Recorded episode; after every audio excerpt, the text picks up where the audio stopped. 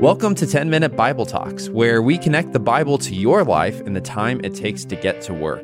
I'm Patrick Miller. And I'm Keith Simon. Right now, we're learning what it looks like to follow Jesus by working our way through the Gospel of Luke. Who is Jesus? At this stage in Luke's gospel, Jesus is a bit of an enigma. He's conceived by the Holy Spirit, announced by angels and prophets in the temple. He's a precocious teenager who's impressing the best Bible scholars of his day. It's obvious that he's not just an ordinary person. But what sort of person is he? Is he just an exceptional human being? Or is he a, a new Moses, a new David, a new human agent of God's redemptive plans? Or is Jesus something more? Luke's not quick to, to blurt out, Jesus is God. But why? Well, in their world, the idea that humans could be the children of gods really wasn't very uncommon. You see, Romans thought that a God man ruled over their entire empire. They called that God man Caesar, the Emperor Tiberius. And so calling Jesus a God man could lead to problems. It could lead to lots of problems. Here's at least three different ways it could lead to problems. First, Luke was not a pagan. Luke didn't have a big pantheon of gods. But calling Jesus the God man might sound like polytheism. Luke needed to be careful. If Jesus is God, then Jesus is the one and only God of Israel. He's not some God from the pagan pantheon. The second reason that this could cause some troubles calling Jesus the God man was politically dangerous. You see, the Emperor Augustus and the emperors after him, like Tiberius, they had no interest in sharing their throne. Calling Jesus the God man meant calling him king, not just king over Rome, but king over all creation. Luke's claims to call Jesus the God man, those are treason. But this leads to a third kind of problem. You see, what kind of king was Jesus? The God man emperor Augustus, he demonstrated his divinity by acts of power and violence. Luke didn't want his audience to think that Jesus was that kind of king. No, Jesus was something entirely different. Jesus was a servant who came to seek and save the lost. So, who is Jesus? Well, Luke wants to answer that question, but he's going to do it in a very strange and careful way, a way designed to avoid each of these three pitfalls. He tells us who Jesus is through the story of Jesus' baptism and the story of Jesus' genealogy. Luke 3:21 When all the people were being baptized, Jesus was baptized too. And as he was praying, heaven was opened, and the Holy Spirit descended on him in bodily form like a dove. And a voice came from heaven You are my Son, whom I love. With you I am well pleased. In this short passage, several Old Testament passages come rushing together to clarify Jesus' true identity. First, Jesus is the king. God says to him in his baptism, You are my son. That's actually a quote from Psalm 2 7, where God says to Israel's king, You are my son. So Jesus' sonship is an expression of his lordship. It's an expression of the fact that he is the king. But what kind of king is he? Oh, well, next we read, Whom I love. God says, This is my son, whom I love.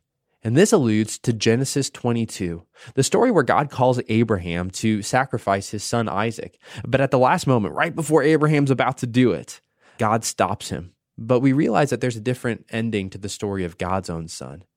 You see, Jesus is going to lay down his life, but no one's going to stop him at the last second. No, Jesus will fully and wholly lay down his life for God's kingdom.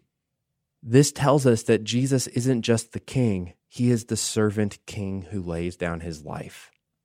But that's not all. Uh, next, God says this With you I am well pleased. Now, Luke is alluding to Isaiah 42 1, which Bible nerds would call a servant song. You see, in Isaiah chapters 40 to 55, there are multiple of these servant songs, and they all predict a coming rescuer who is going to renew God's relationship with Israel, and he would become a light drawing the Gentiles into God's kingdom. In this servant, it was predicted that he would suffer undeservingly and act as a sacrifice, cleansing and ransoming Israel from sin. Now, through this act, God himself would once again return to reign over all creation and make all things new. You see, Jesus is not a king in the mold of Tiberius or in the mold of Augustus, in the mold of the Caesars. He doesn't rule by violence. He instead takes violence himself. He doesn't make peace by the blood of others, but makes peace by his own blood.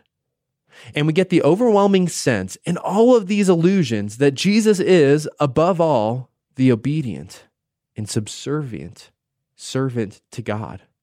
He is being baptized and praying in obedience to God. He is pleasing to God by his own obedience. So is he just the rescuing servant king? Or is he something more? And Luke answers that something more question by tracing Jesus' genealogy.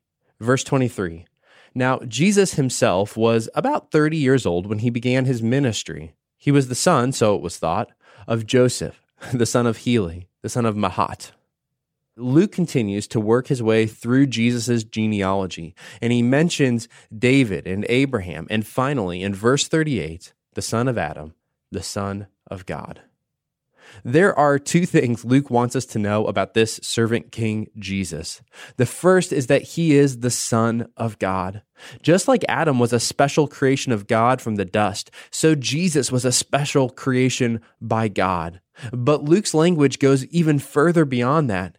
You see, Adam is actually never called God's son in the Old Testament.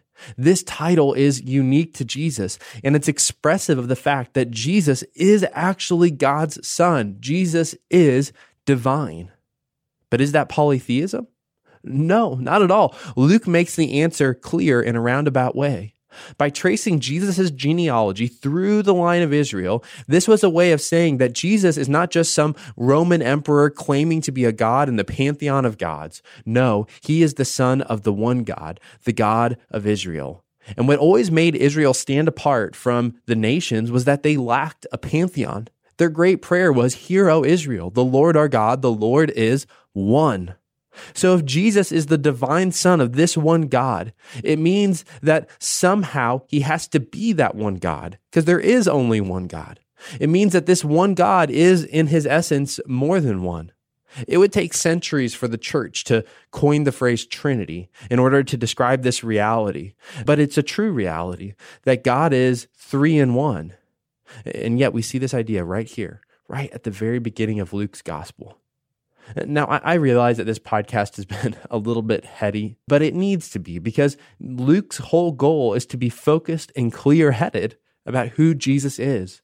He is the king, he is the servant king. He is the servant king who lays down his life as a sacrifice for the many. He is the Son of God. He is God incarnate.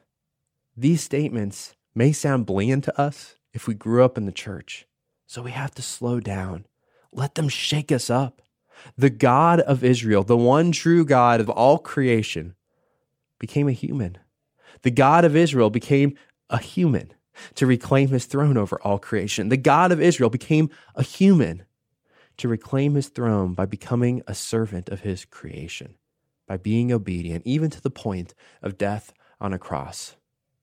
There's only one proper response to all of this to turn from all of your old allegiances and bow your knee before the cosmic servant king who lays down his life, the one who is the Son of God, the King of all creation. Thanks for listening. If you've enjoyed this content, please subscribe and give us a rating. That helps other people find this podcast more easily. Also, ask yourself who could you share this podcast with? Texting an episode to a friend or a family member is a great way to help them grow spiritually. If you want to go deeper, check out our show notes for book recommendations.